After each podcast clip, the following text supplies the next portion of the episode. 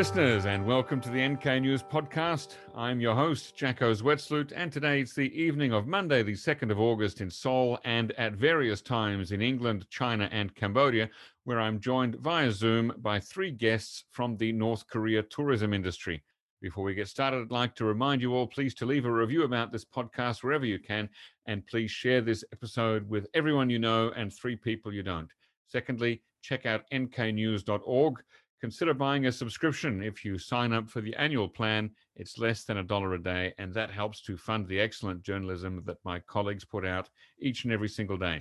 Also, if you have any feedback, questions, or guest recommendations, please email us at podcast at nknews.org.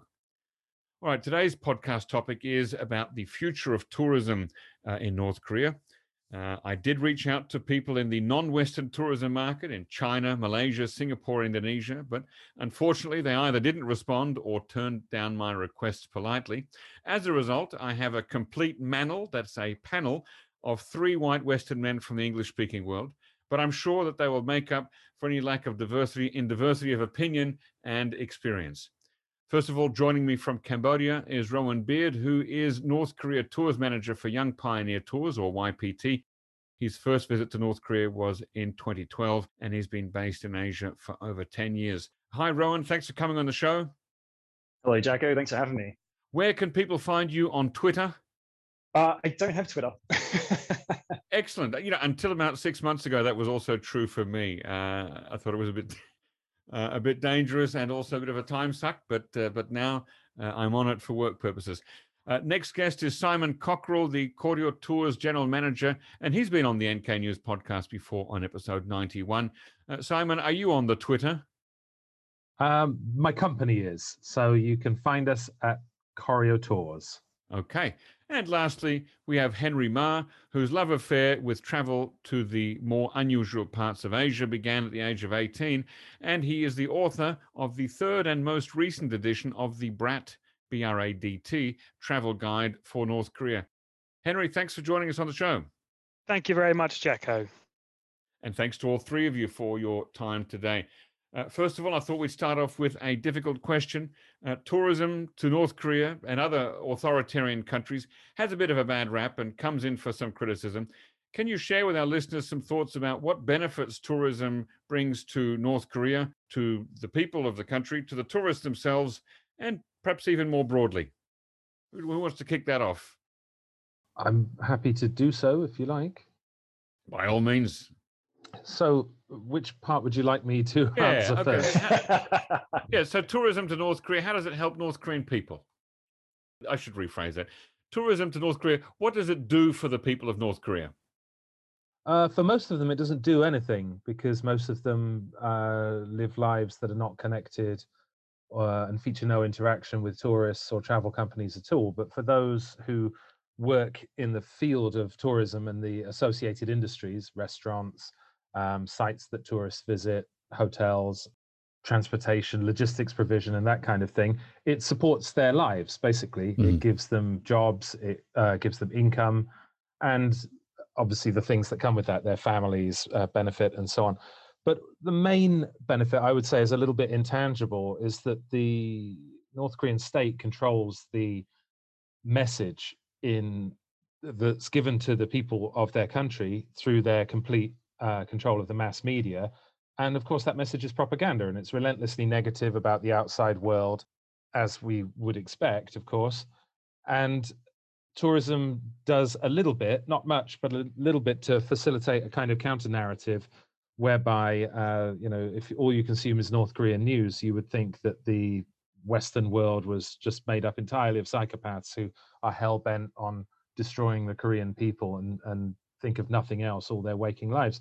Whereas people who interact, even in a very small way, with tourists will see that that's definitely not true. Almost no tourists who've gone there are hell bent on the destruction of Korea, at least not 100% of the time anyway. Mm. So it does provide a little bit of that. So that I think would be the main benefit. But it is, of course, incremental, it's tiny, and it's, you know, very insubstantial. But hopefully over time it might make a little bit of difference. And I can anecdotally say that it definitely has made a difference in the case of many people who I know and have dealt with there over the years. Okay, uh, Rowan, Henry, thoughts on that? I would uh, agree wholeheartedly with uh, with Simon. I mean, uh, tourism to North Korea is one of the very few means of, of cultural interaction, however limited that is, there can be between the, the people of North Korea and the outside world. Having visited there many times in the last uh, 15 or so years, I've been able to see, admittedly, just for the people that are exposed to uh, to travelers, the people in Pyongyang and the hotel industries uh, and what have you, that they have been more open as time has gone by because they have had that limited exposure to the outside world, which otherwise they just wouldn't have seen. Yep. No, that, uh, fair enough. And Rowan, you, you're, you're chiming in there. Yeah, and it, it just helps them understand uh, those from the outside, like what is the foreigner's interest in North Korea. The North Koreans have their idea on how they think uh, tourism in North Korea should be, but uh, it's the people who are coming in and their expectations and what they're interested in that's helped shape the tourism industry. But uh, as Simon and Henry have said, completely agree. But uh, you know, there is that sort of leeway between the two that happening. So it's uh, every every year we're operating, we're also helping expand the the tourism sector, which is the first the first step into the country. Mm. And what now? What does uh, what what do the tourists themselves get out of it, apart from bragging rights of having been to a, a very unusual and rarely visited country? Uh, Henry, I'll, I'll kick this one to you first. It varies a great deal from from tourist to tourist. I mean, I, I think some people want to go there almost as a, a box ticking exercise, just to say that they've been, mm. and hmm. they're typically the people that say, "Oh, two days, three days. You know, I just want to see a couple of monuments." and then I'm happy to fly back to Beijing. But then there are people that go there and really want to go out and spend two weeks, three weeks there, and really kind of have a an immersive cultural experience and try to get their head around the entire country.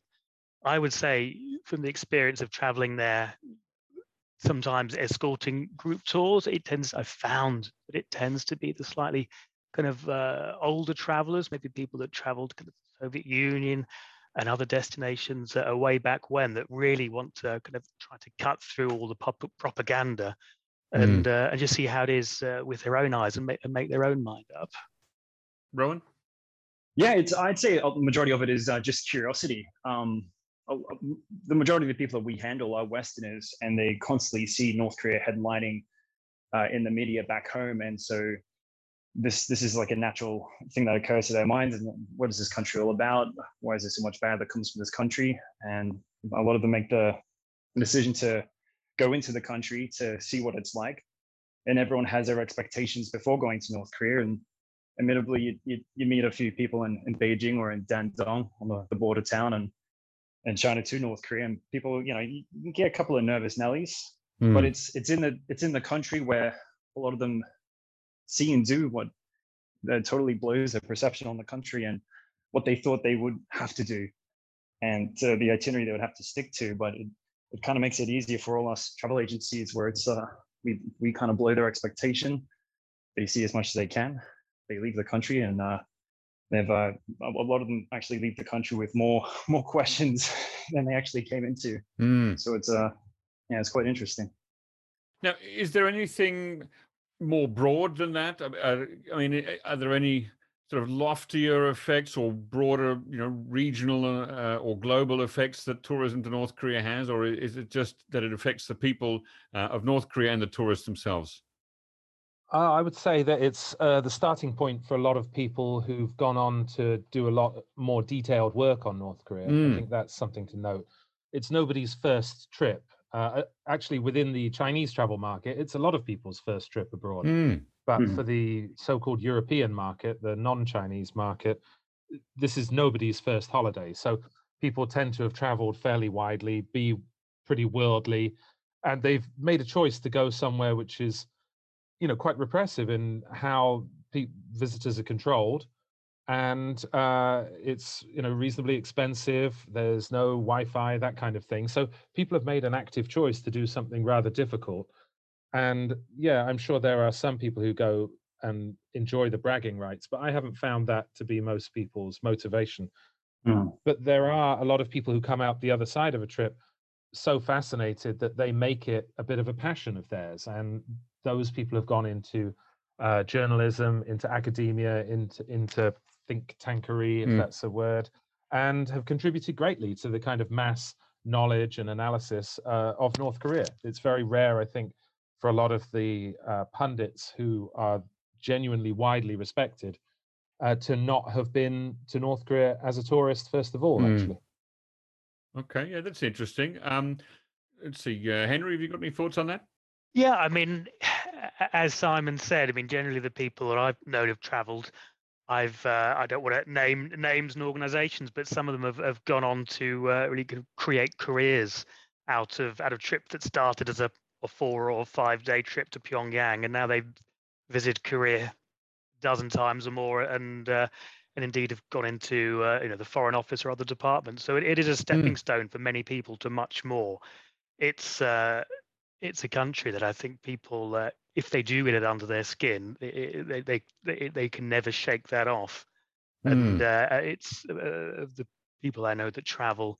It's one that uh, people have kind of just fallen for whatever reason head over heels in love with, for right or wrong, because it is so totally alien to uh, to anywhere else on Earth, as as I'm sure we'd all agree. Well, yeah, and that actually brings me to my next question. What is it that that makes each of you uh, continue to work in the uh, the North Korea tourism space? What fascinated or, or gripped each of you? Um, let's start with Rowan.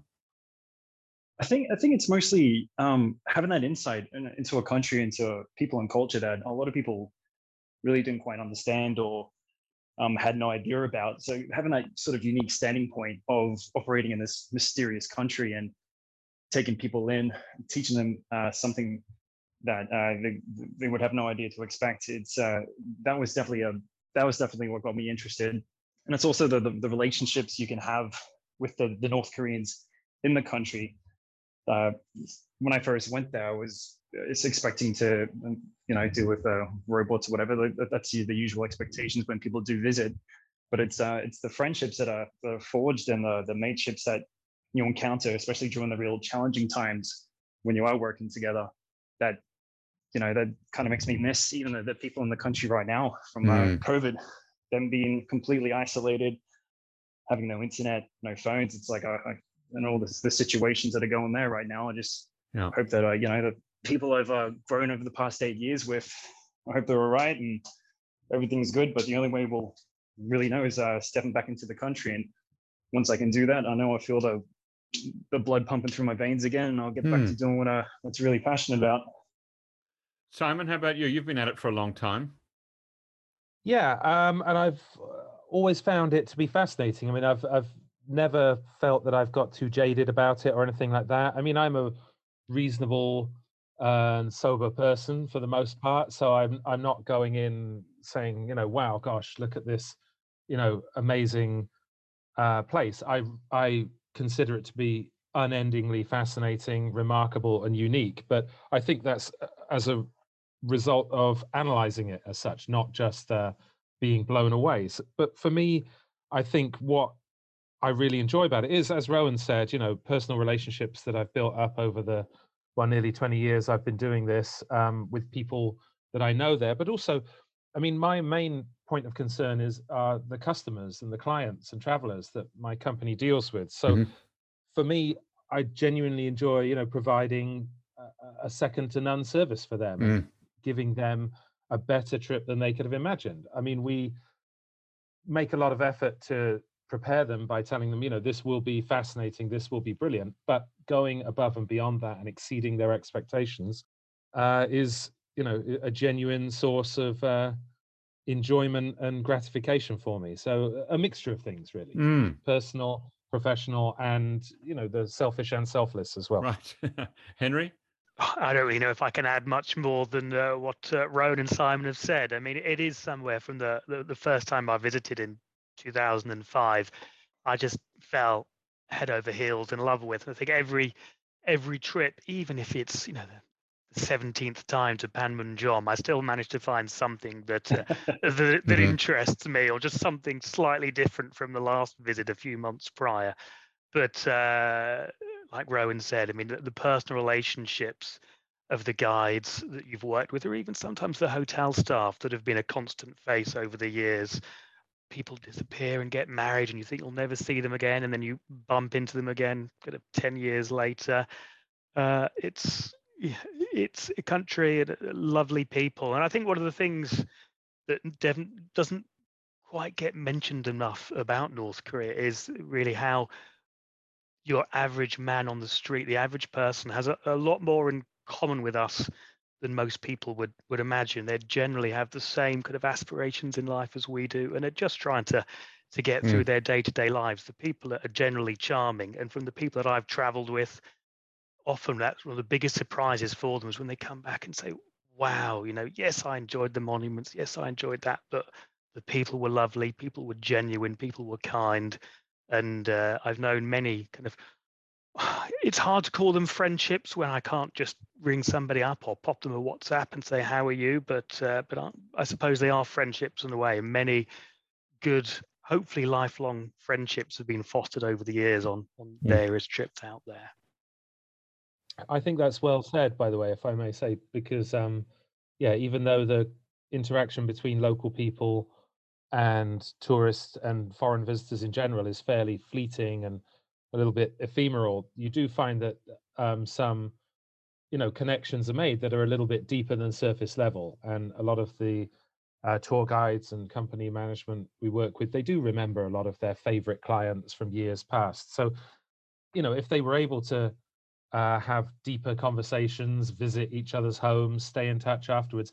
You know, you might find that people there aren't as nice as you think, but you might find that they're actually even nicer. Mm. Um, the more the broader spectrum of human reality, I guess. But it, it is true that even on relatively short trips in a controlled environment, people do find a way to make a personal connection, which is very sad when it has to suddenly be, you know, be ended so definitively at the end of the trip. Mm. Mm. Now, Henry, a question just for you. You've written a, a guidebook for North Korea, as I mentioned, the uh, third edition of the Bradt Tour Guide. And ever since my first trip to North Korea in 2010, when I learned that tourists are under the protection and supervision of their guides at all times, it seems to me that a guidebook about North Korea is a bit like selling surfboards to someone going to the Sahara Desert. You're not going to have much use for them while you're there. And in fact, you're not even allowed to take it with you. Uh, and it also reminds me a bit of the, those North Korean phrase books, which strangely have, strangely have phrases like, Can you help me get a taxi to the station? And I'd like to buy a one way ticket to Wonsan uh, you'll never have a chance to use those phrases. So, why are there guidebooks about North Korea? what purpose do they serve? Well, the uh, the publisher uh, assured me before uh, before I agreed to the project that actually they most of their guidebooks that they sell are sold to people in the knowledge that they'll that they'll never actually travel to the country.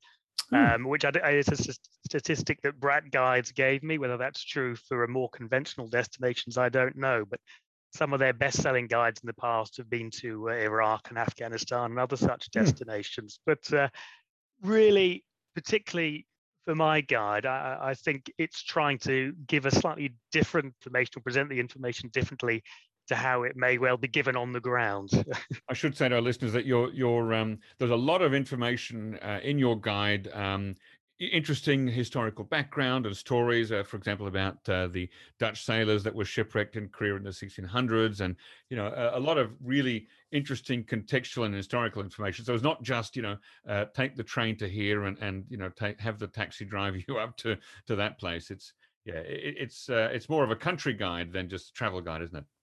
Indeed. I mean, much to the publisher's annoyance, I don't think I've provided any phone numbers in there whatsoever because obviously you're not going to be uh, calling ahead to the Arirang restaurant to book a table. I mean, it's generally to give people a background of the entire country, what to see and what you can do when you're there. Just as much so that if somebody you know, does buy the book, they can then, you know, ring up Simon, ring up Rowan, or drop them an email and say, "I've read this guide.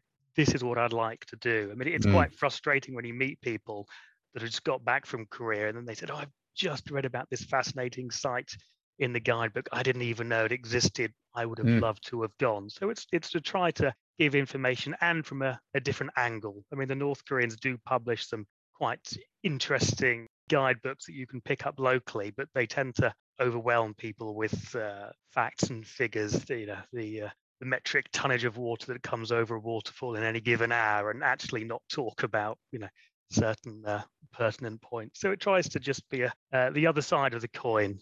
Mm. Yeah, that, that's actually something that North and South Korea, uh, in their tourist information, have in common. Is that you'll often find a lot more uh, information about measurements of things, and you know uh, how many trees were used to build this particular palace, rather than you know the, the story about what happened there or, or something like that. How heavy a particular bridge is. But yeah. uh, as Henry was saying, uh, with it, with the Bradt book, I can tell you, mate, that um, although you're not allowed to bring it into North Korea, the North Korean immigration officers certainly appreciate it a lot, a lot more than uh, your competition hmm. of uh, like the, the, the Lonely Planet book because uh, you got the South Korea section, and then there's a, a tiny oh, North oh, yeah. Korean section at the back of that. Right. And so when they look at the Bradt guide and they hold it and it's heavy, it's got a lot of pages. Although you're not allowed to bring it in, they go, yeah, this is a guidebook, all right. yeah, it's it's certainly the best book in the field. I found it a bit lacking in information on the metric tonnage of water oh, coming over various waterfalls. But you know, there's you just can't please all the people all the time. Always an next edition.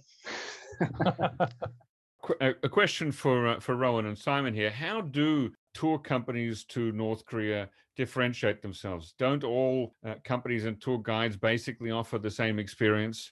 Well, the North Korean travel agencies certainly certainly do, but it's uh, it's it all depends on what the agencies are targeting, like who's their audience. Um, this is what differentiates our companies within each other. For example, YPT, we, we go for the, the budget traveler, um, the usually around the younger audiences, although we accept all ages. But you know, it's uh, it, it all depends on the who you want to join your group, who's going to be comfortable in your group, who's going to mostly get along with each other, who's more suitable for the traveler for the, the certain itinerary. Yeah, mm. Simon? Yeah, even within North Korea, the different companies there, they do have some variation in what they specialize in, and some of them have access to other places. Uh, even within their companies, different departments have different specialties, and certain managers have personal contacts in certain areas so they can gain access for tourists uh, when different managers can't. But yeah, broadly speaking, they're all capable of offering broadly the same service and they're all trained and uh, mandated uh, to give access to certain sites and explanations in certain ways.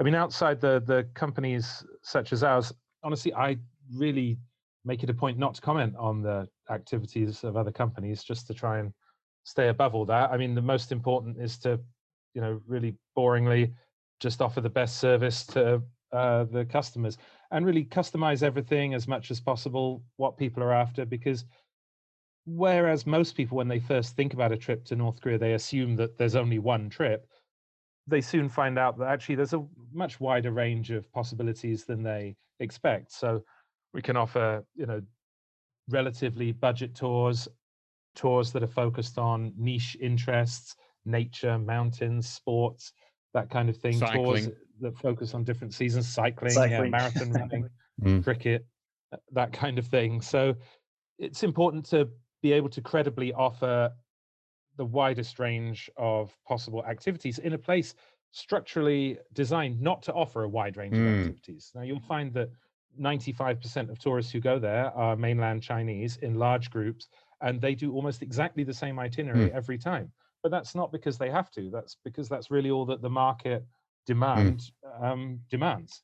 Whereas if people are offered more opportunities, then they quite often choose something a little bit more complex, a little bit longer, a little bit deeper, as it were. Uh, and that's what we try to offer them. What tourist sites in North Korea would you still like to see opened that haven't been uh, available yet? Or what as yet impossible activities would you like to see made possible uh, to offer as a, as a tour? it's a good one.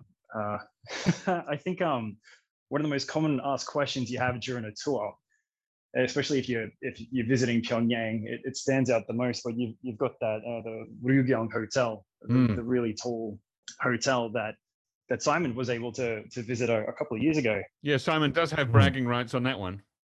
He certainly does. And um, but it, it, everyone who looks at that, they just go, and it looks complete on the outside. Mm. And the ones who have read up, well, they know it's not complete on the inside, but they still go, well, it's still standing. Mm. The view up there would be fantastic, wouldn't it? And so that is one of the most commonly asked questions you get yeah. from people visiting Pyongyang for sure. But when it comes to what would we uh, like to open regarding activities, um, well, the, the world's your oyster. It, it, it, all these ideas usually come to mind when you you have that person who calls in or emails in, who will say something. For example, hey, I'm a I'm a I'm a wingsuit diver. I, I could jump off um, out of planes or off mountains, and you know, is this possible to do in North Korea? Mm-hmm. And it's it's always expanding on these sort of ideas from the people who do come. You know, if there is a demand, you, you hope to supply it. But as Simon said, the infrastructure in, in North Korea it's very limiting. So there's only so much you can do uh, within that that narrow scope. But you hope to expand it, and a lot of collaboration with the North Koreans, a lot of understanding, a lot of trust and respect can hopefully get you to open it. But there's a there's a lot of cool ideas out there. Yeah. That uh, just been put on hold. Henry, anything you'd like to see added in a in a fourth edition of the Bradt Guide? Again, I mean, uh, wh- where do I start? I mean, I, I do think it would be good if the Koreans could make it possible to to simplify the uh, the overland travel options, you know, opening up roads so, so people can access uh, you know Mount Paektu overland without having to fly, you know, passing ah. through Chagang province, so they don't need to back and forth on the same roads, uh, making uh, some of the domestic rail routes more feasible. I mean, there's a great deal that the Koreans could be doing, and one of the issues or an issue that I've often seen, I'm sure uh, Simon and, uh, and Rowan would likely agree with, is that some of the disjointed efforts to, to promote tourism. I mean, they've got this massive Wonsan Kalma development. Mm. They've got the new uh, the the Yangdok Spa opening. They've just kind of redesigned uh, uh, Samjiyon City, but these are all places that are actually quite hard to get to. I mean, they've got this amazing airport in Wonsan with no regular, reliable domestic flights, and there's so much potential there. But I suppose, like Simon said, you know, when 95% of tourists or, or Chinese tourists are just doing the same thing, it's there's little argument perhaps now for uh, for the authorities to in, invest in really kind mm. of opening up uh, more areas for the for the small number of people that would actually would be interested at this time in doing it. But for the future, there's so much potential for the country to open up more. Those issues you just listed, Henry, well, they're, they're not just an internal logistic issues as well. It's very much external. It's getting people in and out of the country on such a limited um, flight path and the, the, the jets available with Air Koryo or the other airliners who are able to arrive in Pyongyang or elsewhere in the once a once a day train. It was such a a logistical strain uh, just prior to COVID, especially when the Chinese tourism had shot up. So it's you got those internal issues, you got those external issues still exist. So it's going to be mm. it's going to be interesting how this is all uh, handled once the once it does reopen. Uh, Simon, was the uh, Wonsan Kalma Resort ever open to international tourism, as far as you know? No, and I don't think it's really built for international tourism in that sense either. I mean, it's it's far too large. Mm. The boast is that it has five thousand rooms.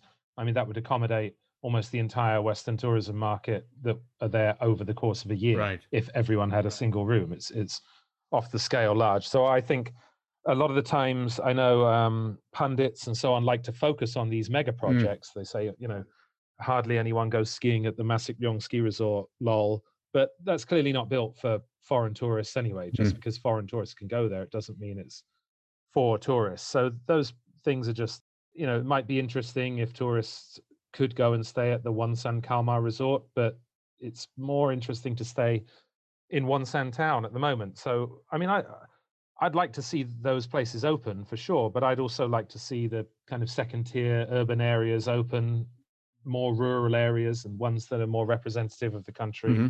border areas, you know, self-driving tours, visiting certain areas without guides. That I don't see why you know tourists wouldn't be able to just wander around Pyongyang without guides, that kind of thing.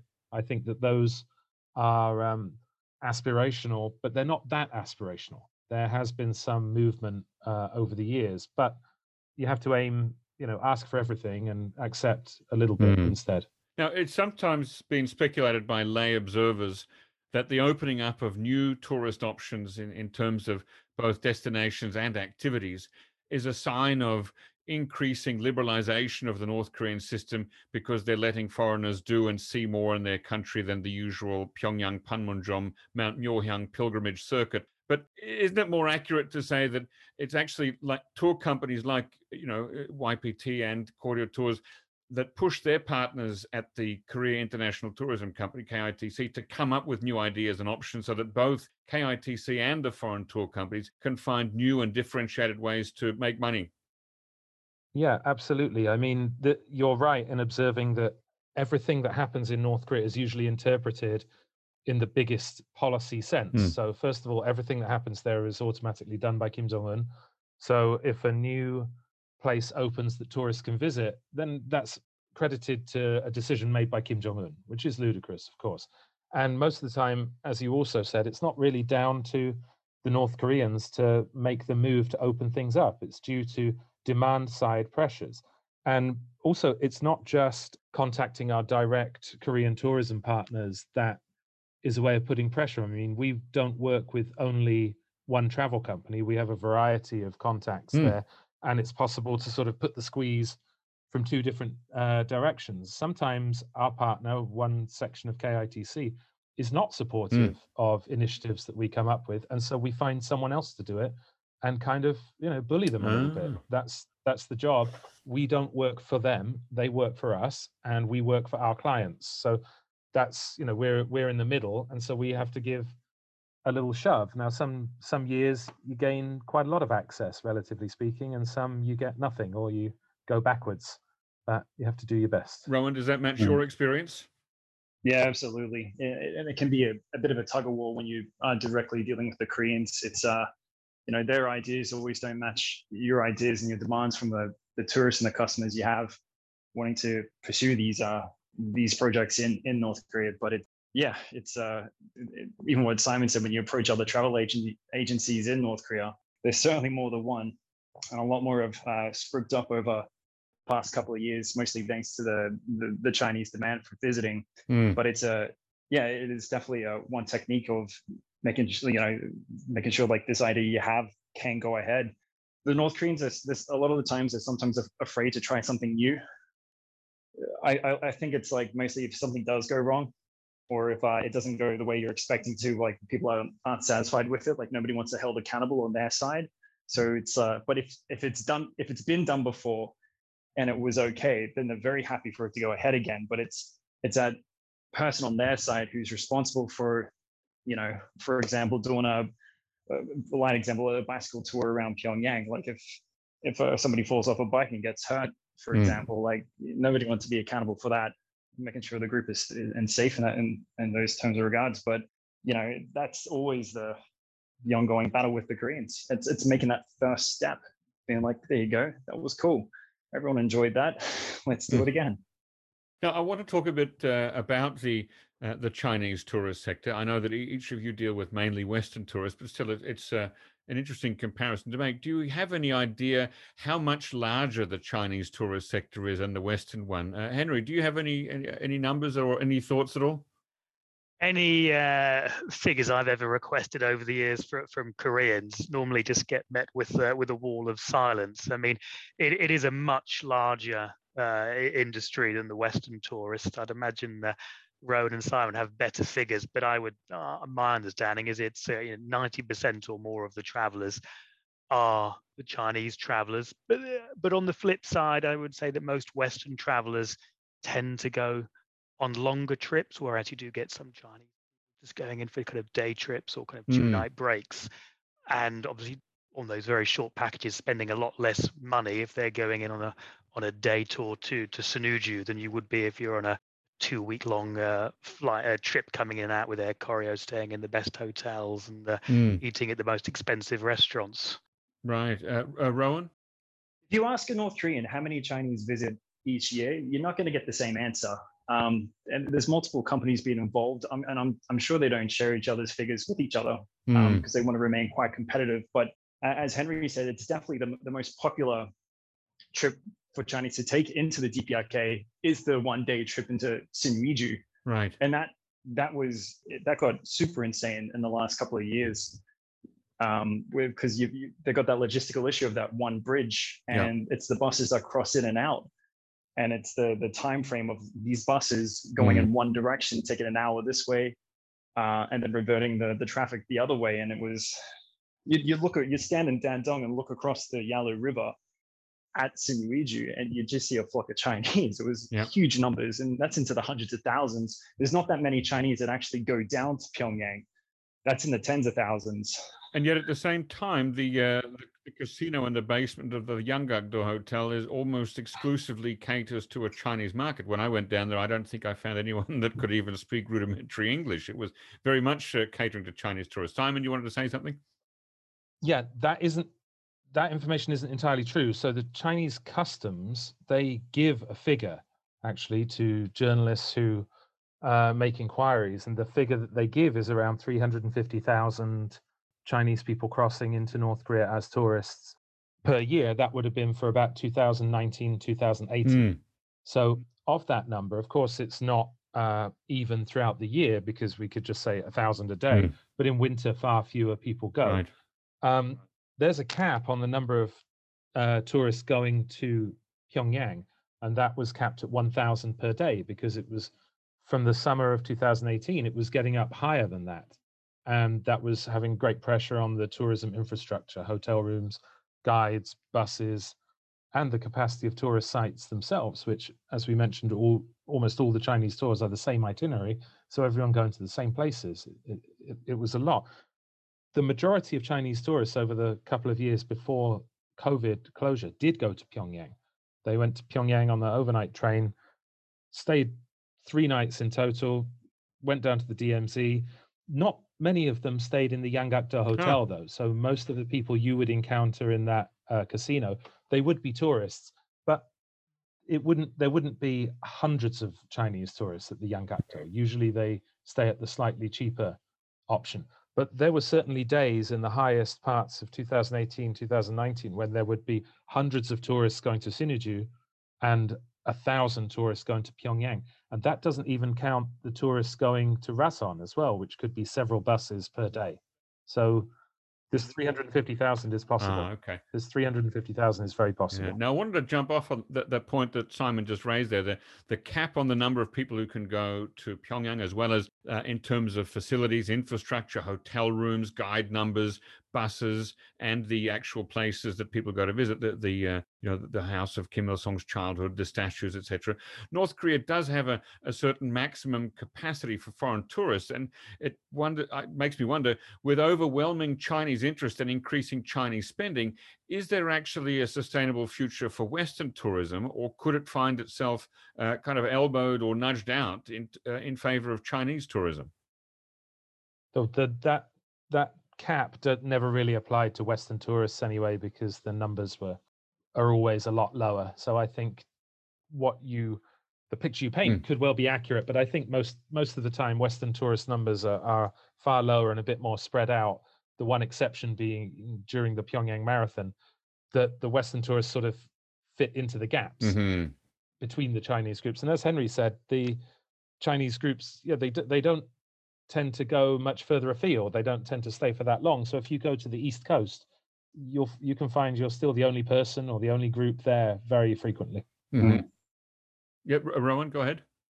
Yeah, no, that's pretty much it. And actually, I find that Western uh, tourists in, in, certain situations, if it is quite busy on certain things, uh, Western uh, tourists will get a bit of a privilege over Chinese tourists. It's, it's easy to bump Chinese tourists mm. to different date slots uh, in cases like uh, you know not enough train tickets or not enough buses available. Um, it's very flexible for Chinese mm-hmm. tourists to be moved around when Westerners are coming in from other countries into China. They got to stick to the Chinese visas and yeah, they got to schedule to keep. So that, that's actually something that does happen. But um, yeah, the the the, the Kalma Wonsan a tourist zone, even though there's a ridiculous amount of rooms in it, at least it's that is definitely focused more towards Chinese tourists. I, I would hope so. If, mm-hmm. the plan does go I, ahead, I, um, it will definitely. I think that I think that's got to be focused towards South Korean tourists. Ah, well, I, I, would have to disagree with that. The numbers of Chinese tourists are far too small for it. There's no way of getting there very easily. There's no the market hasn't demonstrated any desire for large numbers of Chinese tourists to cross to that side of Korea. Otherwise, they would already be doing it. The Wonsan Kalma Resort is really close to South Korea. There's a road that drives up. There's a proven market for large numbers of South Korean tourists visiting an area really close by. Mm. It's also just outside of Wonsan, but there's no way for people to wander from there into the city and interact with people. It looks to me like a tourist resort for South Koreans. Mm. For sure. Yeah. yeah mm. Just with that new airport that's located right next to it, needs way for Chinese to come in. It, it, it for sure, I, would agree. It's it is South Korean tourists, but I, I could see them expanding a lot to the, the Chinese market. Oh yeah, I'm sure they would take once it's finished. I'm sure they'll be happy to take yeah, anyone. Right. They'd have to pay for it somehow. So yeah, you know, don't turn don't turn people away. on, we have room. On my last trip there uh, in 2019, I noticed that uh, a couple of the the tour guides were busy learning to speak Chinese so that they could cater for the, the Chinese tourist market. Uh, Henry, is that something that you've seen as well? Yeah, I mean, when I was first visiting Korea, it was very rare that you would encounter Chinese tourists. Uh, uh that has certainly changed. You, know, you bump into a lot more Chinese tour groups, particularly, I would think, kind of in the last kind of four or five years most of the uh, the Koreans that I work with, understandably, work work as English speaking guides, and they generally tell me that they kind of dread working with the, the, Chinese groups. But I think that's largely down to the fact that the Chinese groups are often very large parties coming on these whirlwind tours, mm. which are quite stressful for them. Uh, I think they're inclined to tip a bit less than some of the Western tour groups uh, do as well. And as I've been working with, uh, you know, with uh, with English speaking guides, if they've uh, trained to be an English speaking guide, specialised in English, and then suddenly get told at the eleventh hour you've got to brush up on your Chinese because that's where the market's uh, moving towards, they're often uh, a little bit annoyed to do so. But but mm. yes, certainly I've seen more people, more more guides uh, trying to improve their Chinese because obviously the English speaking guide market again there are other you know french speaking guides russian speaking guides german speaking guides you know they're uh, you know there's a lot less business for them picking up on your idea uh, henry of of uh, uh, chinese tours often being quite rushed and and somewhat stressful uh, it reminds me of the uh, the chinese tour bus sorry the the tour bus crash full of Chinese tourists in uh, April 2018 that led to, I think, the, the deaths of something like 32 uh, tourists. And uh, and Kim Jong Un himself visited the injured Chinese tourists in the hospital and expressed an apology and and uh, and grief when they went back. What did that incident do to the tourist sector in North Korea as a whole? So when that happened, I spoke to our partners quite extensively about it, and they were terrified that their industry was going to mm. collapse. Mm because actually throughout recent years, the Chinese tourist market has shown itself to be fairly fickle about perceived dangers. Every time there's a nuclear crisis or something, it just zeroes out, and then all of a sudden there's there's no demand. So for all the, you know, media reports about the amount of tourists that China sends to North Korea, China sends zero tourists to North Korea. Chinese people decide where they go on holiday, and it's quite easy for them to travel abroad. Um, but trips to North Korea, it's nearby, it's relatively cheap, and so on. So it is a choice that they make, and it's a choice that they don't make at certain times. So I think there was an idea in Pyongyang that you know the the happy days are over. They can stop lighting cigars with burning hundred renminbi notes, that sort of thing. But the opposite happened, and I think that probably was down to the Chinese embassy being given access to the crash site and publishing photos on Chinese social media and for Kim Jong Un appearing in the Rodong Sinmun twice, I believe, mm. visiting the uh, two survivors and sending the uh, remains of the victims back to Beijing, that showed people, first of all, that you could actually travel to North Korea because you can't have a tourist incident without tourism. And second of all, that their lives actually had some value. Mm. In the past, there have been um, coach accidents before a couple that I know of uh, with a Malaysian group and with another Chinese group that involved fatalities, and they were never mentioned mm. in North Korea, never never publicized at all, hushed up, you could say, but just never really mentioned. This time it was a bit different. They showed, they gave some face, to use a cliche.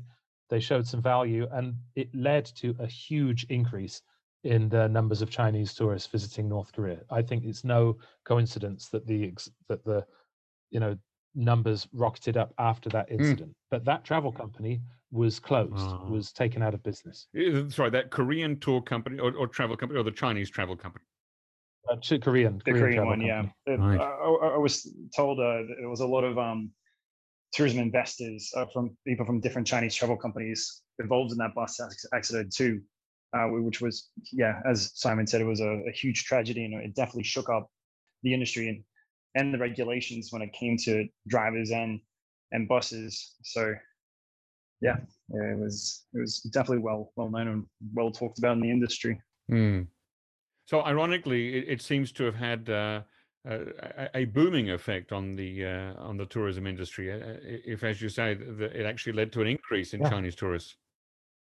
Yeah, it's counterintuitive, I think, and uh, I felt the same way. But it also makes a, a kind of sense. It's not that people went there thinking, "Oh, it's going to be super dangerous. Check this out." They realized that you could go there, and they realized that you know this was a horrible accident that could happen anywhere. And I think they were fairly sort of sensible uh, about that, rather than panicking and thinking, "Oh my God, I'll go somewhere else." Yeah. When there are coach accidents everywhere, unfortunately. Okay, now that we're all uh, warmed up and loosened up, let's talk about COVID nineteen. Uh, how has the tourism industry industry to North Korea been affected by this pandemic? Let's see. Let's start with Henry first. Well, I think uh, in the short term, it's uh, or stops or, or put on pause. I mean, it was, uh, as far as I'm aware, the first country in the world to kind of close its borders, and that was uh, getting on for, or maybe over 18 months now. And I suspect it'll be one of the last in the world to reopen the borders.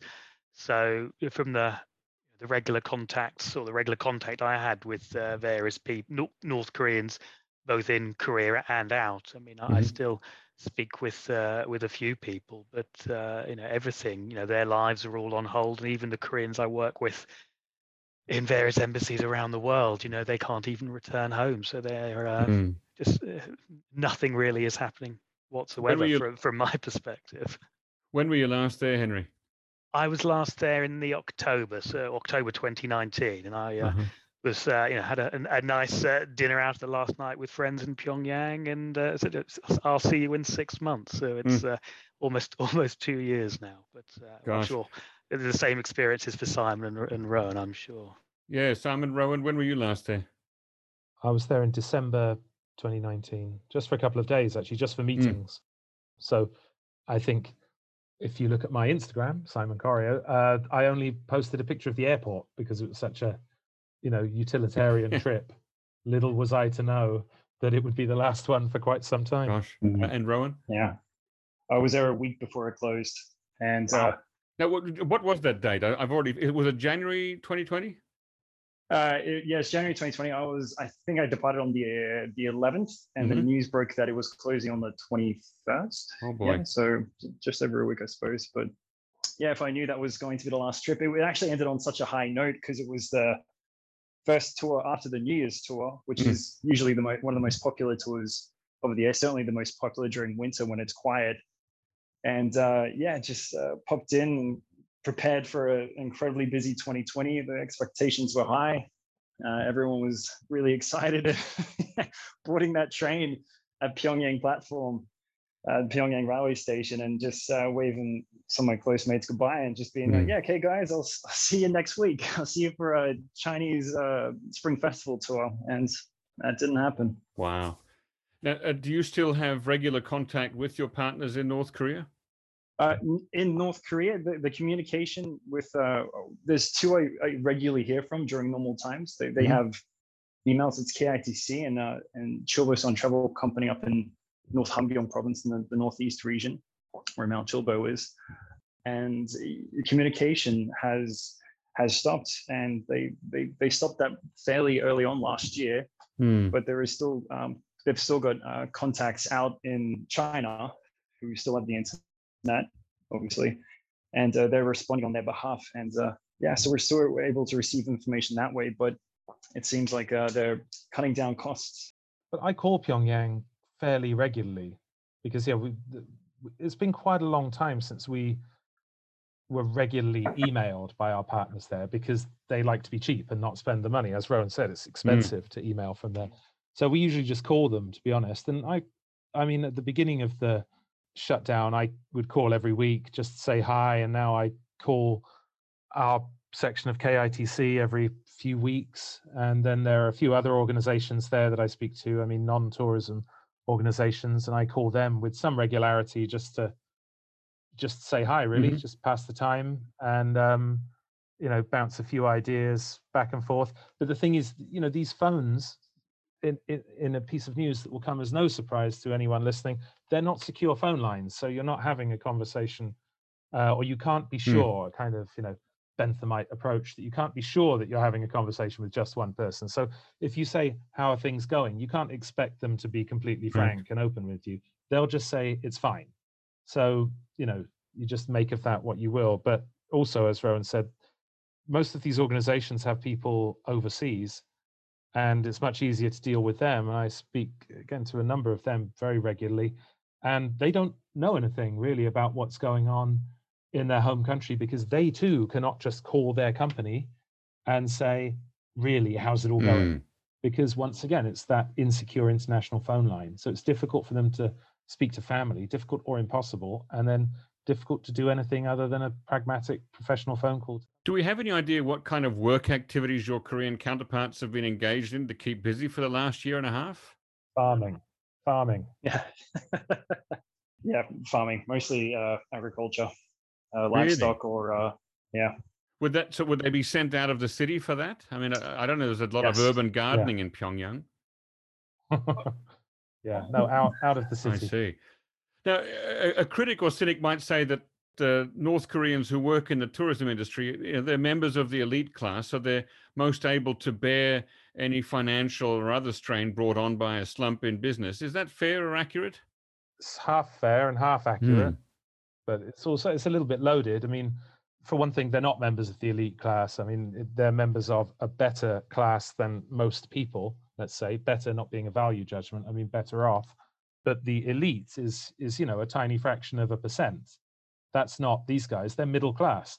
These are people who, you know, own a nice pair of shoes and a basic pair of shoes. You know, that's not anything to write home about. Let's say they're you know they have disposable income and they have aspirational lifestyles, but they also have to work for a living and, and save up, watch the pennies, that sort of thing. They're, they're what passes for a middle class. Now, every country, the class system is uh, determined differently, right? So, being from Britain, I'm well aware that you can be a penniless elite and a uh, you know wealthy working class, that kind of thing. But North Korea is not like that. It's mostly defined by uh, your income, and then your social situation as well.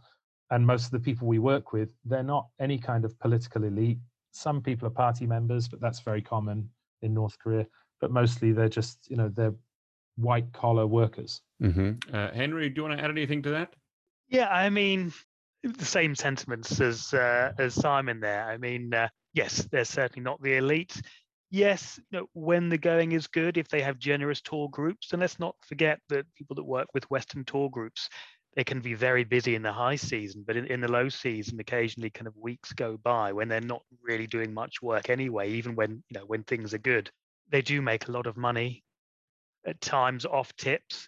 But, uh, you know, if you're a guide that's been working for kind of 5, 10, 15 years or more, those tips aren't just for you. It's not just for meals out. I mean, they've got a, a large extended family that uh, that also benefit from the hard currency that they're exposed to. So. Uh, mm. You know, their will have been hit very hard, and it's I just uh, heart goes out to uh, a lot of these uh, these friends we all have out there because you know well, I too assume that they're that they're farming, but really we can only speculate as to what mm. they're doing, you know, th- this very minute while we're all having a, a chat, you know, talking over the internet, uh, living a comparatively comfortable life. Mm. Yes. Uh, we, we know, uh, uh we heard from Rowan just earlier that uh, North Korea was one of the very first countries to go under a, uh, a very strict international travel ban. You know, it may be that way longer than any other country. it's been 18 months uh, since practically nobody has traveled in or out of that that place. So there's been a lot of speculation and some analysis on NK News about when the border might reopen, uh, allowing trade with China and, and also foreign diplomats to return, as well as North Koreans who are currently outside North Korea but cannot return home. If if that's you know, if, if that takes longer for tourism to restart, has COVID 19 permanently changed tourism to North Korea or has it killed it?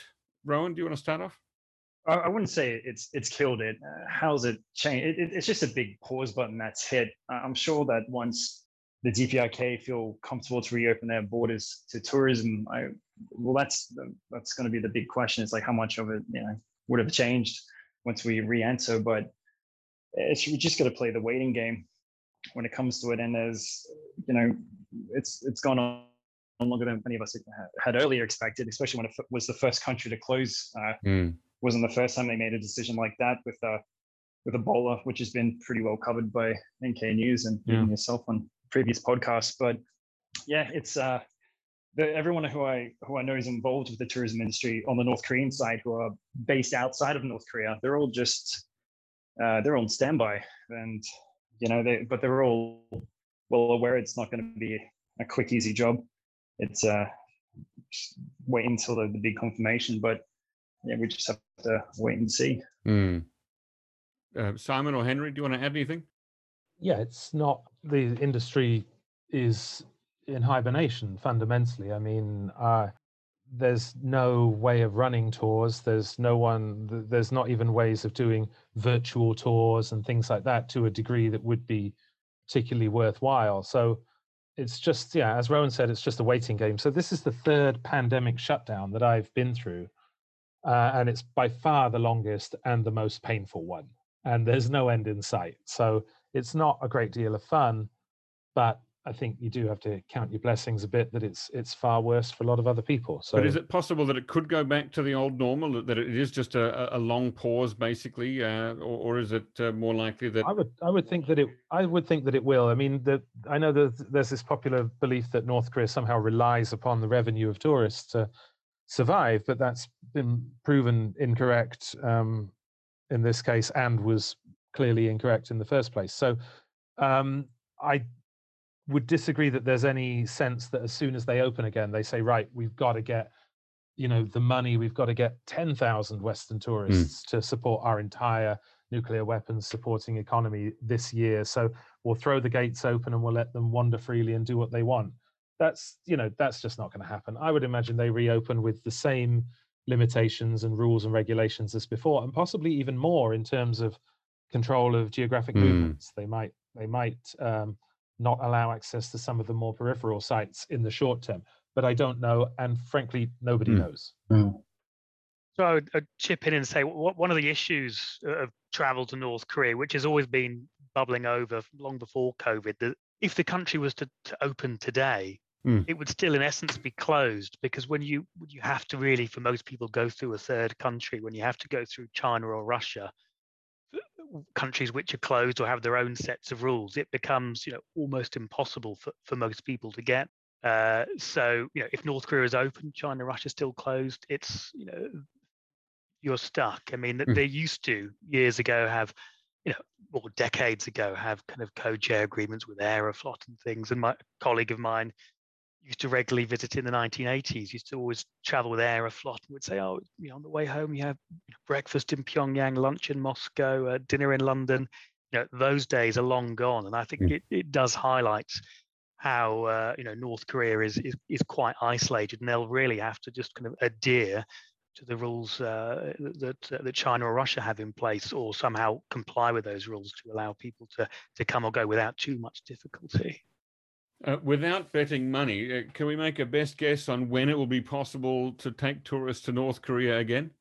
I mean, it's with betting money. I'll give an exact date. Oh. It depends how much money there is. But without betting money, I would say a year plus from, from now. now. So we're talking late 2022. Yeah. Mm-hmm. Guess best that's a guess yep. though. I mean, that's all anyone's got, to be yeah, honest. Yeah. Uh, Rowan? Yeah, sorry, um, my internet connection was pretty bad and it, it jumped in and out. But I heard Simon say late 22, so I can can jump to the. I can kind of guess what the, the, the question was, but yeah, no, I I'm expecting. Oh, we here we're expecting North Trade to be certainly at least the end of 2022 or early 2023. We hope. Fingers crossed. Double Gosh. fingers. Yeah, uh, and Henry. Well, I hope sooner, but uh, I, th- I, think those are pretty. Uh, those estimates are, are, pretty pretty on board with what I think. I mean, I, a few months ago, I was saying to people, April 2022 for the 110th anniversary of uh, of Kim Il Sung's birth, but mm. I wouldn't place any money on that bet these days. Mm. Yeah, it's a shame. That's going to be a big one. Yeah. When they closed the border last year and the Pyongyang Marathon was cancelled, we were asked by our partners there uh, in the marathon organization, you know, we're cancelling it for now. What do you recommend we do? And we told them just push it back till October. It'll be fine. So, you know, that's how much you should listen to my guesses about when it's going to open. You know. Have you been talking? Have, have, any of you been talking to your partners in North Korea about a possible reopening? Have you put to them that you think it might be as late as as late next year? And have they said uh, we can't say, or uh, maybe? I've, I've they don't know. So uh, anything they say will be prefaced by the fact that they mm. don't know. I, I've always been the optimistic one, and they're the ones being like, "No, no, no, calm down." really? yeah, they're they're very very realistic on the situation, especially those who are outside of, of North Korea and they're reading. Yeah. I'm sure they're gathering the news from elsewhere in the uh, in the world and seeing how other regions of the world are opening and then soon closing and then opening and further re- regulations. And I think they're seeing this and thinking like, oh, you know, it'd be tricky to, to handle something like that, especially as Henry said, you, you got to go through a third country. Yeah. So um, yeah, I, I think they're just going to clearly wait until it's it's all systems go. There's a green light, definitely less risk of um of COVID or anything else in, in the future of coming into North Korea. And what kind of precautions might be put in place in North Korea to make sure that foreign tourists don't bring in some new variant of COVID 19 or another virus entirely? Would, would North Korea, uh, well, and a secondary question, would North Korea be likely to demand uh, vaccination certificates? I would have thought so. I mean, to, you know, not to say anything wildly controversial, but why on earth wouldn't any country demand vaccination certificates. That seems like a baseline thing for mm-hmm. me as a, you know, I'm pro vaccination, which again shouldn't be a controversial thing to say. So yeah, they'll. I can't imagine them saying, yeah, you can choose if you want to be vaccinated or not, because they're not a country that's institutionally big on people choosing for themselves mm. after all, right? So there'll be that at least. Maybe even some mini quarantine uh, if there's some rapid and reliable test, let's say, that takes 24 hours, then maybe they everyone can't go out for 24 hours or have to wear a mask all the time or something like that. Possibly. It's it's uncharted mm. territory. So nobody really knows. But also, you know, the local people there, they're already a little bit on the cagey side when it comes to uh, initiating interactions. Yeah. After a year and a half and, and going ahead two years, three years, however much of you know, being told the outside world is a disease-ridden mm. hellhole. Uh, are they when the first foreigners rock up and wave to them for, as they're getting off a tour bus, or approach them when they're having a picnic in the park? Are they just going to pack up and leg it because you know here come the here come the plague mongers? Because that would not surprise me at all. Because that that kind of already happens in some places. Let's say some unnamed other countries where where uh, you know the blame is placed on a certain sector of the population. Mm. Uh, yeah, I, I, I wondered whether um, there might be other precautions, like whether North Koreans might ask tourists to uh, to wear masks when inside the buses or buildings. Uh, you know, even after. Uh, uh, uh not for sure, yeah. Oh, sorry, sorry, Jack. My internet it's been it's been funny. I just wanted to carry on what, what Simon was saying. Like even before COVID, the North Koreans are still kind of funny about germs. It's when you have that tourist who's showing signs of a, of a flu, they were still like, hmm, it's probably better for him to sit at the back of the bus mm. so he can get, you know, have some air to himself. Or even like a, you know, you're, you're hiking in the mountains and you've got a water bottle, your, your Korean guy finished theirs and you're like, oh, have mine. And they'll look at it and kind of be like, oh, and they'll, they'll put their, their finger around the rim of the bottle and they'll drink to make sure, you know, they don't catch my cooties or whatever. So they've always been very precautious about foreign uh, diseases and germs or whatnot. something I've always noticed. Well, th- this kind of brings up the question of whether there is actually an active interest within North Korea to returning to international tourism. On, on the one hand, we've got Simon saying earlier that uh, you know North Korea is a bit uh, already a bit suspicious of uh, of plague monger foreigners coming to North Korea, uh, and then somebody else, I think it might have been Henry or Rowan, said that uh, actually the North Korean economy doesn't depend on foreign tourism. So, is there an active interest to going back to uh, to having international tourism again? Are you hearing that from your partners? You you we would hear it from our partners because our partners work in that field, right? So they are professionally mm. and financially motivated to want a tourism market to exist mm-hmm. again. But in in the greater sense of North Korea, probably not, because there's never been, you know, an actual ministry of tourism. There's never been much in the way of actual tourism mm. policy. You know, back in 2013, when it was the 60th anniversary of the foundation of their first travel company, uh, Kim Jong Un said he wanted to have a million tourists. And that mm. was it. That that's the entirety of his policy position. But that's not a policy position. That's just an aspiration. And that's what it was taken as in North Korea. But when it was reported outside, it was as if he'd given some kind of quota and, you know, got the got the man eating dogs ready to enforce that. But the reality was it was just a mandate uh, for those companies dealing with inbound tourists to continue and to increase their work. There was no actual expansion of where people could go or anything like that. So there isn't really much government support for tourism anyway. It's permitted and tolerated, but it's not uh, promoted in a big way by anyone outside of the direct tourism industry. Rowan and Simon, are your companies committed to continuing North Korea tourism or restarting North Korea tourism as soon as it's feasible again? Absolutely. Yeah, you know, we're doing our best to make it through. You know, we're down to one light bulb, carrying it from room hmm. to room, that kind of thing. You know, two meals a day and all that. But yeah, it's important to make it through. We've we've been in business a long time, and it would be a shame to see it to see this be the end of it. But uh, we believe there's a market after COVID, and we will be around uh, at that time. Henry, do you hope to return there again soon? Yeah, I mean the uh, the moment it's feasible, I'll be on. Uh, well, hopefully, be on the uh, on the first flight. I mean, uh, I can't wait. I mean, I'm adamant there will still be a tourism industry. It may look a little bit different than it did in uh, in 2019, 2020 when it all closed, but uh, uh, but it'll bounce back. It may look a little bit different, but uh, yeah, I'm sure uh, I'm sure the three of us will all be there. Now, practically speaking, all tourism to North Korea has to go. Uh, almost all tourism has to go via China. China had this um, or made this announcement a little while ago that people traveling to and through China would have to be vaccinated with a, a, Chinese made or Chinese approved vaccination. What's the status of that, and how would that affect tourism to North Korea? Uh, that was an early policy. They, I think they announced that in April, but I think that will definitely change. I, I think they they did that so there's a lot there's a lot of uh, Chinese vaccines going out to nearby China. I think it reached as far as Serbia. Like mm-hmm. Uh, I'm, I'm in Cambodia. I received the Chinese vaccine, uh, Sinovac, and so that was kind of my goal, being like, oh, if I get this vaccine, then I can return back to China. But it's not right. going to happen that quick. But when it comes to the time of uh, China reopening, because that's another big question, is when they're at the moment is in Nanjing, and even that disrupts domestic tourism in China, which goes through its spikes. For the May Day, Labor Day, it was huge, and hmm. now it's uh, it's really affecting it, in, especially in regions in Tibet where we're still doing tours. It's it's very fickle.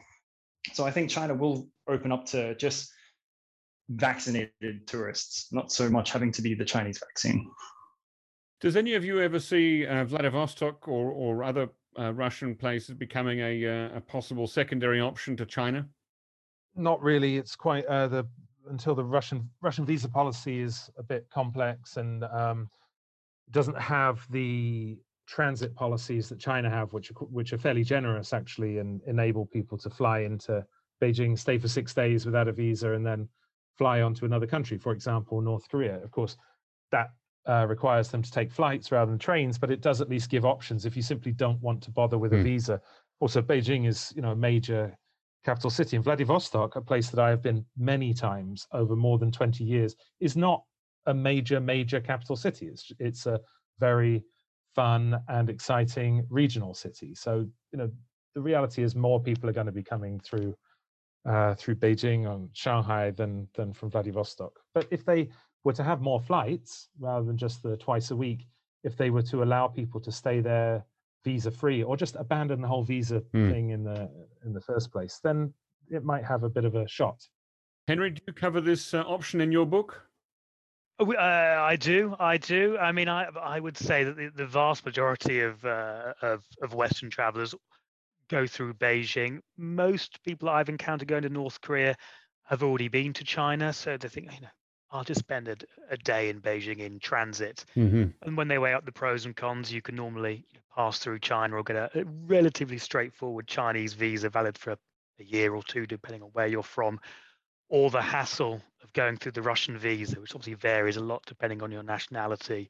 But all things considered, passing through Beijing is a lot cheaper and quicker and more comfortable than going through Vladivostok. It would be great if there were more, or if there was a straightforward hub for people from Europe or other parts of the world to pass through, kind of Hong Kong or Berlin or interline flight uh, arrangements. But uh, you I think that's still a, a way off, unfortunately. Hmm. Now, Kim Jong Un's been in power for a little bit less than a decade. Um, have you, have any of you noticed any differences in uh, attitude towards international tourism throughout the Kim Jong Un era? Would you say that it's been consistent all the way through, or that it, was a bit different at the beginning and or in the middle, or just at the end before uh, COVID hit? I would say it's been mostly the same, to be honest. Yeah, I, I know, sorry, that's a really brief yeah. answer, uncharacteristically brief answer. I would say, I would say mostly Apart the same. Apart from that bit where, where he said, "I want a million tourists here," uh, for the rest, it's been. I think he then later said, "Make it two million. Yeah, it was, or something. It, it like was that. up to two million or something because yeah, they, they reached the first one, right? yeah, Rowan or Henry, have you noticed any changes in attitudes toward tourism? I would say that you know, certainly a little bit more of the country has opened up, whether that's down to, to Kim Jong Un or whether that's just a natural development of the tourism industry itself. Obviously, when he came in in what, the December 2011 and the the April was the, the grand 100th anniversary uh, mm. of Kim Il Sung's birth. So there are lots of new kind of flagship projects and things coming on board at that time, not particularly aimed at, at foreign tourists, but it was something that foreign tourists could access. So certainly, I would say that in Pyongyang, you know, there there are more there are more things feasible for tourists to do. You know, better accommodations, better restaurants, new experiences feasible. But I don't particularly ascribe that down to uh, Kim Jong Un's uh, directive. Mm-hmm. Mm. Things things have certainly changed whilst he's been in power, but it's hard to say if it, you know, who, who, how or why it happens. But you know, the, the, the tourism college is now at the tourism university. It's a standalone university, and they've, they've shown a lot of interest in that. There's been a lot of travel agencies in North Korea, North Korean travel agencies that have popped up. So it's certainly encouraged by someone hotels gone through ma- massive renovations. Uh, yeah, um, there has definitely been an improvement over the past 10 years. Mm. I, I think these are all ascribable to market forces, though, to be honest. Yeah. These are not, not policy driven, they're right. un- unrelated to who's in charge. They haven't been accompanied by a change in the actual rules regarding tourism mm. or anything like that. So the demand has grown uh, especially among the key market, which is Chinese mm. tourists, and the the infrastructure has sort of tried to grow with it, and obviously hasn't worked out because uh, that limitation was brought in. But yeah, I think that this is all a result of a of a higher demand. Final thoughts to leave us with today, gentlemen. Starting off with uh, well, with you, Simon. Oh my God! Final thoughts. Hang on. Um, on the spot. Well, look, I you know I really hope that uh, people stay focused on North Korea and stay interested and intrigued. The NK News podcast has had an absolutely stunning array of guests, and on both of my appearances, because I've been honored to mm. do two, I've felt a little bit like an imposter because when you have people like Stephen Biegun coming on and banging on for two and a half hours about the highest level stuff, I feel like I'm talking about the most, you know, the irrelevances of a, of a fairly low down industry. But then I realized that actually tourism is important. A lot of people got their start in tourism, and it's a great way to interact with North Koreans, which almost no one really actually hmm. gets mm. to do. It's very hard to meet any North Koreans. This is a guaranteed way to do that and to not other them and to try and make some friends. Peace and love. Thank you. Rowan? Well, yeah. Uh, well, for those, uh, everyone who is at home and keen uh, to to travel, you the reality of the world is you, it looks you, you're going to have to be vaccinated. So, and in this this particular part of the world with China and North Korea and or Russia, that's just the reality of the world. So, um, yeah, keep North Korean in your interests. I hope everyone I know in the DPRK, they're all good. And um, looking forward to meeting the new faces again, being back on the road, something I miss terribly after 18 months. Uh, I'll be shipping off to Eastern Europe soon as that region's opened up. So we're going to expand our tourism to Chernobyl, Transnistria, and elsewhere. So that'll hopefully keep me personally busy mm. whilst uh, I, I, wait for uh, the DPRK to open up like a flower. Okay, thank you to Rowan Beard at uh, Young Pioneer Tours or YPT, and then lastly to Henry Marr. Well, I would just add that uh, you know, tourism is a is a relatively harmless industry, which does help foster you know, cultural interaction and, and in, intense kind of friendships between you know travelers between countries. North Korea isn't going away. The industry isn't going away. As we've said, it's all on pause. The country is under kind of intense pressure. I mean, some of the, the sanctions just seem to build year after year. And uh, hopefully, tourism is a way to kind of cut through that, helps keep not everyone, but, you know, a good few thousand or more people in, employed in North Korea. And uh, just hope that everyone everyone there is uh, is managing as well as possible and that life will return to normal for all of us. And thank you to Henry Marr of the, uh, that's M-A-R-R, author of the Bradt Tour Guide to North Korea. Thanks to all of you, Simon, Rowan, and Henry, for joining us on the NK News podcast today. Ladies and gentlemen, if you already have an NK News account and if you're a think tank, business, or academic institution, take a look at NK Pro. Our NK Pro platform offers unparalleled services specifically catered to the needs of professionals who monitor developments on the Korean Peninsula. Inquire about access at membership at nknews.org today. Also, if you have any feedback, questions, or guest recommendations, please send them to podcast at nknews.org.